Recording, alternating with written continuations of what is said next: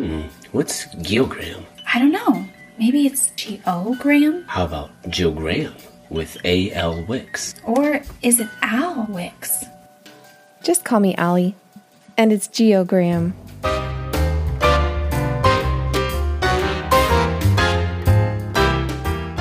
Welcome to Geogram, the podcast that combines the geography and grammar of the English language.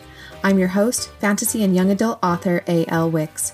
On this podcast, we're filling in the map of the English language with a treasure trove of grammar rules and fascinating facts. You can always find the show notes and transcripts at ploppletop.com slash geogram. Today is all about cops and detectives, the lingo they use, the nicknames we give them, and one of the phrases that they've added to the English language. Then I've got a section on elementary and cemetery and some tips on how to remember to spell them. In the news section, we'll be taking a look at the National Book Festival put on by the Library of Congress and Storyville Gardens. And since this is the last podcast for August, I'll give you a quick update on my writing projects. All of that coming up.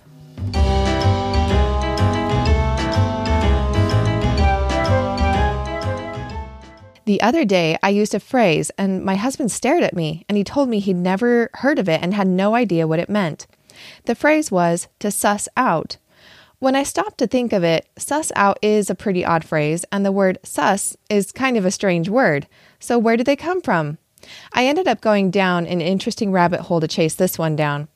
It does not have anything to do with the county of Sussex in England. It does not have anything to do with the Sussex Spaniel, which is a short, stocky dog that was used for hunting. But in a way, both of these are not far off the mark because the city of London sits just north of the county of Sussex, where the Sussex Spaniel originated. And Sherlock Holmes lived in London, fictionally, of course, at 221 Baker Street. And even though Sherlock Holmes never used the phrase suss out because it came 50 years after the fictional detective chased down his last suspect, if he had lived longer in his fictional setting, he most certainly would have used this phrase. I'm sure you've guessed it by now. Sus is a term that originated as detective jargon for suspect. According to the online etymology dictionary, sus originated around 1953 as a slang shortening of the word suspect, and it meant to suspect, though its full definition and use included the thought process and the investigation in sorting things out. A detective may have said, He's my sus, or the one the detective suspected, or he or she may have said, I've got to suss this out, meaning to figure out, investigate, and discover who the suspect was and what happened. However, even though the phrase to suss out didn't show up until around 1953, there was a law in England and Wales that dates all the way back to 1824, which was actually known as the Suss Law. It was an abbreviation of Suspected Person Law, and it was a stop and search law as part of a vagrancy act. So Sherlock Holmes may have said Suss Law, but he never would have said he needed to suss out something. Eventually, it did move into more common use by non detectives. For example, a boy might say, I'm trying to suss out what she meant by that. Or a girl might say, if I could just suss out the meaning behind his offer. Or a parent might say, if I could only suss out what my child really needs. On that note, what are some other words that the world of detective or policing work give us? First up, we have Scotland Yard. Many of you may remember watching the original cartoon version of 101 Dalmatians. In that movie, they frequently mention Scotland Yard. I remember seeing that movie as a kid, and even though I'd never heard of Scotland Yard, I figured it must mean something like a police or a detective, even though I had no idea how a yard had anything to do with police. Scotland Yard is the name of the headquarters for the Metropolitan Police Force, which is responsible for policing London. It's a territorial force, meaning they aren't responsible for anything outside their assigned territory, the 32 boroughs of the City of London. Have you ever heard the phrase, the fuzz? In the first year or two after my husband and I were married, we spent about a weekend a month at his parents' house. At the time, they lived pretty high up on the side of a mountain, and they had a fantastic view of the valley. It was not uncommon for my husband and his two brothers to pull out a pair of binoculars to scan the valley for the fuzz, especially at night. Apparently, they liked the flashing blue and red lights of cop cars. This was new to me. I'd never heard the police referred to as the fuzz before.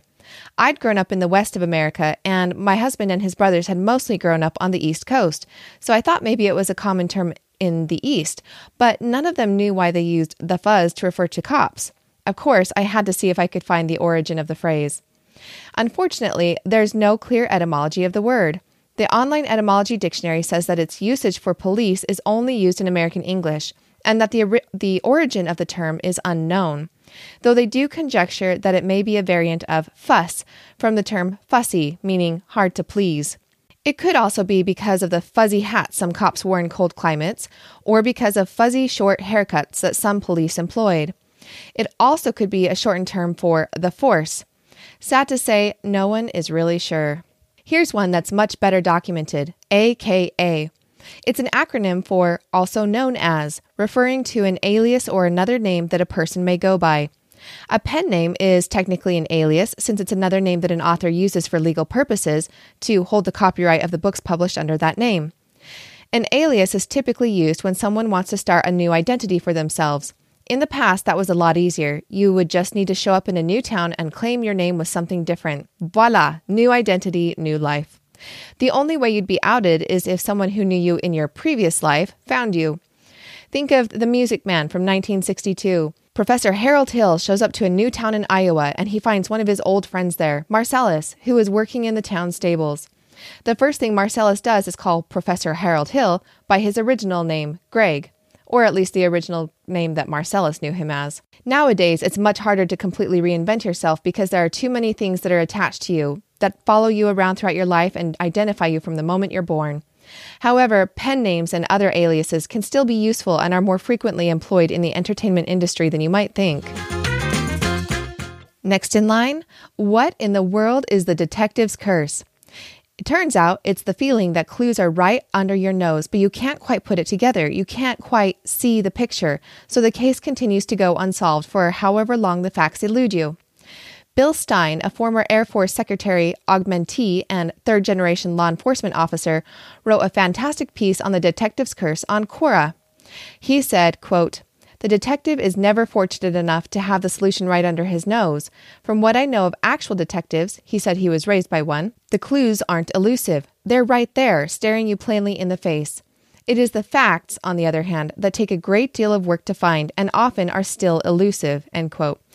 Then he gives a slightly different definition of the detective's curse that seems just a bit more on the nose. Quote, the detective's curse, therefore, in my opinion, is knowing exactly who did it and how they did it, but being unable to prove it with hard evidence and having the establishment try to thwart your efforts at every turn. End quote. The detective's curse indeed.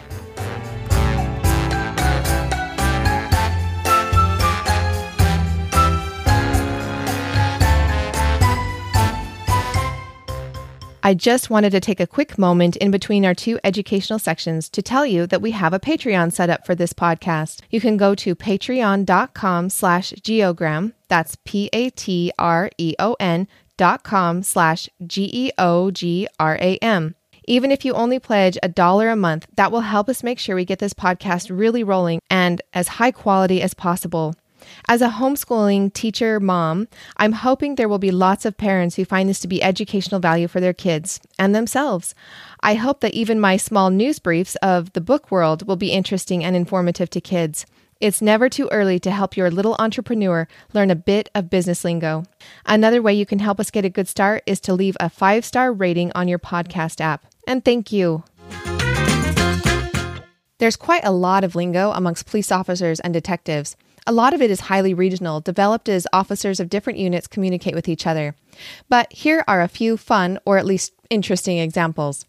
For some units, the LT, or LT, refers to the police lieutenant. An area where a lot of people get caught speeding and thus get issued tickets that bring in money to the county may be called a duck pond, a cherry patch, or a cash register, for obvious reasons. And tango seems to be a fairly frequently used word that is a fast hand way of saying thank you. To finish up, I wanted to cover a few other nicknames for those who do policing work. I have four more for you besides Fuzz, and the last one in the list might surprise you. Calling a police officer a Barney originated with the deputy sidekick character Barney Fife in the old classic American TV series The Andy Griffith Show. He somehow managed to be both incompetent and overzealous, but in the most comedic and best way, and he remains a beloved figure in American entertainment history, and probably even better remembered than the title character Andy Griffith. Another nickname for police officers comes to us from Canada. The Mounties refer specifically to police who patrol from atop their trusty mounts, their horses. And for those who are in particularly rural areas, there's the County Mountie. Similar to the County Mountie is the local yokel, which also plays on alliteration. It refers to a police officer or sheriff's deputy who serves in a small town or rural area. The kind of officer who stops in at the local cafe, knows everybody in town and what everybody typically does. The definition of a yokel is a naive or gullible inhabitant of a rural area.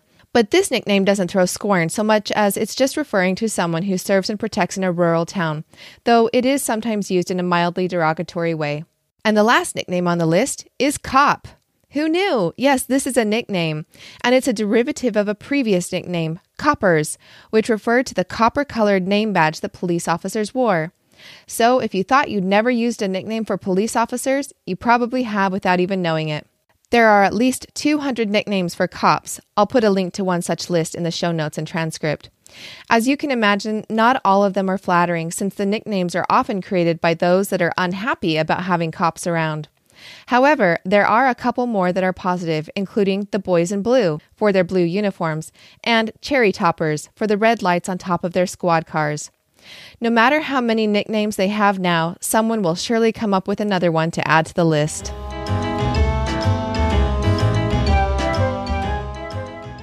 In the books by Sir Arthur Conan Doyle, Sherlock Holmes says elementary quite a lot, though he never actually says the famous phrase, elementary, my dear Watson.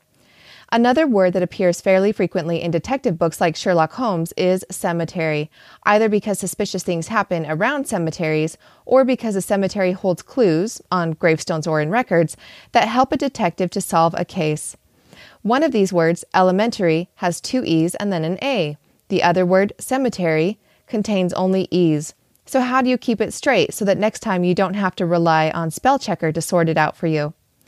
Think of it this way Cemetery is spelled C E M E T E R Y, all E's for the vowels. That's because all the changes one encounters throughout life are done when one gets to the cemetery. No changing of vowels in the word cemetery either. All E's, nothing else. On the other hand, elementary can mean something is basic or right at the beginning, like a child who is just starting at an elementary school.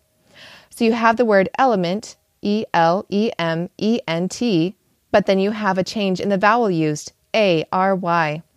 Because when you're at the beginning, you have a lot of learning and a lot of changing to do before you get to the cemetery.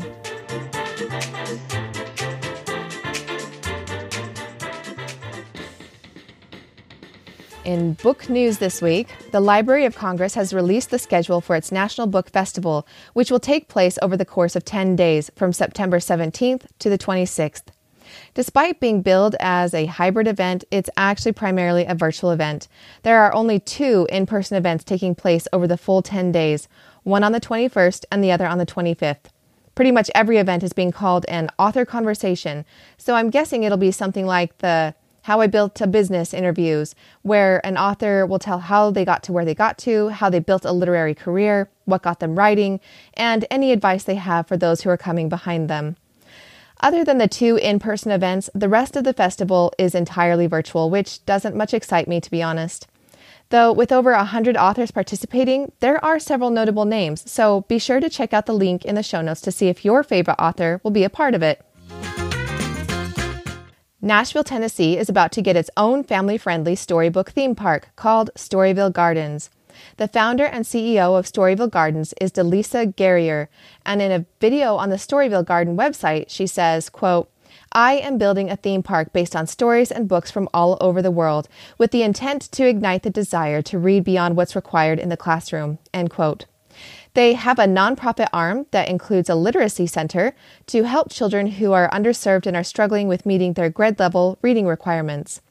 It is an quote, imagination driven, interactive environment destination where stories engage and connect visitors with a sense of adventure, fantasy, and fun, end quote. I took a look at the video, and the 3D renderings that you see in the introduction are pretty amazing. If they can pull it off, I think it'll be a really fun place to go. My family has been to the fairy tale town next to the Sacramento Zoo in California, and I imagine Storyville Gardens will be something like that, though perhaps, hopefully, a little bit more extensive. But if you're ever in Sacramento with your kids, you should still definitely check out. Every week, I hope to avoid the use of the word Amazon in the news section, and it seems like every week I still have something I feel like I should talk about. This week, I have two items, and neither of them bode very well for the book industry, to be honest. The first comes to us courtesy of Medium.com. It's from an article titled, Every Book Lover Should Fear This Graph. What it shows is that Amazon's share of book sales over the past six years, with the same growth projected into the future. Remember, extrapolation is always an imprecise science, but you should take a look at the graph anyway. In 2015, Amazon's share of book sales was around 38%. That's a high enough margin compared to how many booksellers there are, or were. In 2019, that percentage of sales had reached right to 50%. And in 2020, last year, Amazon crossed that line and became the majority seller of books at around 54%. More than 50% of the book market sales happening on one platform. I I really feel like it's time to do something to help turn that around. Maybe it's easier said than done, but I really do think it can be done. For example, I still buy some things on Amazon, like gluten free ingredients that I have a hard time getting elsewhere, and that sort of thing. But I no longer buy a single book or puzzle or game or textbook on Amazon unless it's the only place I can find it. And that's after I check bookshop.org, abebooks.com, eBay, Barnes and Noble, um, thriftbooks.com, uh, Better World Books, Blackwell's, and if all of those fail, I can always go to Indie Commerce and IndieBound and check out the shops of each independent bookseller on there. And there are quite a few. And I hope you start to do this too. Just take a couple of minutes and maybe make a bookmark list for yourself. Some of them even have an app like Thrift Books and Bookscatter that you can put right on your phone. For audiobooks, you can use Scribd, audiobooks.com, or ChirpBooks. I said in an earlier episode that I would probably try Audible Plus, which is Amazon's on demand audiobook subscription service at some point, but I don't think I will anymore. I just really, really don't think it's wise to give anyone or any company so much power, especially in the book industry.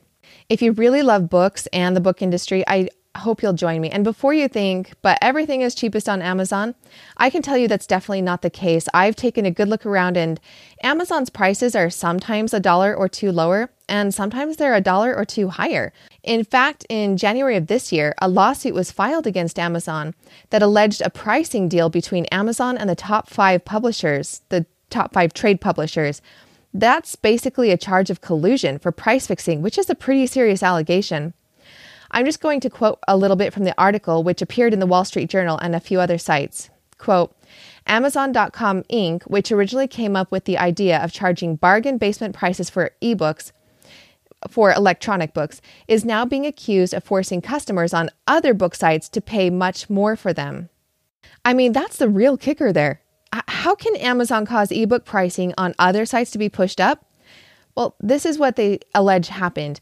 Again, quoting from the Wall Street Journal article, quote, a lawsuit filed Thursday in a federal district court in New York alleges that a deal between Amazon and five major book publishers has led to higher ebook prices for all consumers because it prevents rival retailers from selling any of these publishers' ebooks at a lower price than on Amazon. So basically, it sounds like the deal is that Amazon gets to set the price and then no one else can sell it for a lower price on their websites not even the big five publishers. And I would I have no idea why they would even agree to a deal like this if it prevents them from being able to control prices on their own websites. The number one thing I get from this article is that if the big five publishers agree to this pricing thing with Amazon, that shows that there's Amazon has a pretty incredible amount of power in the book industry. So let's not give them any more, shall we? Besides, bookshop.org and some of the other sites are pretty amazing places to shop.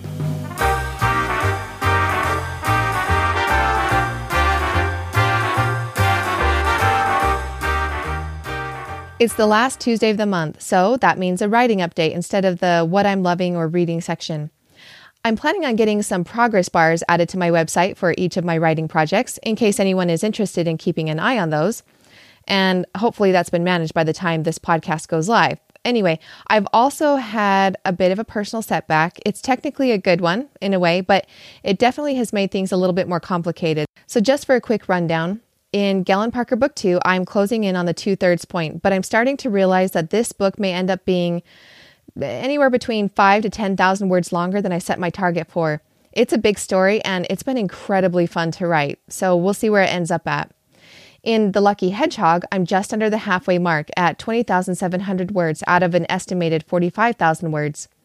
In Silas and the Paper Airplane, I'm still pretty early on, around 5,000 words out of an estimated 51,000.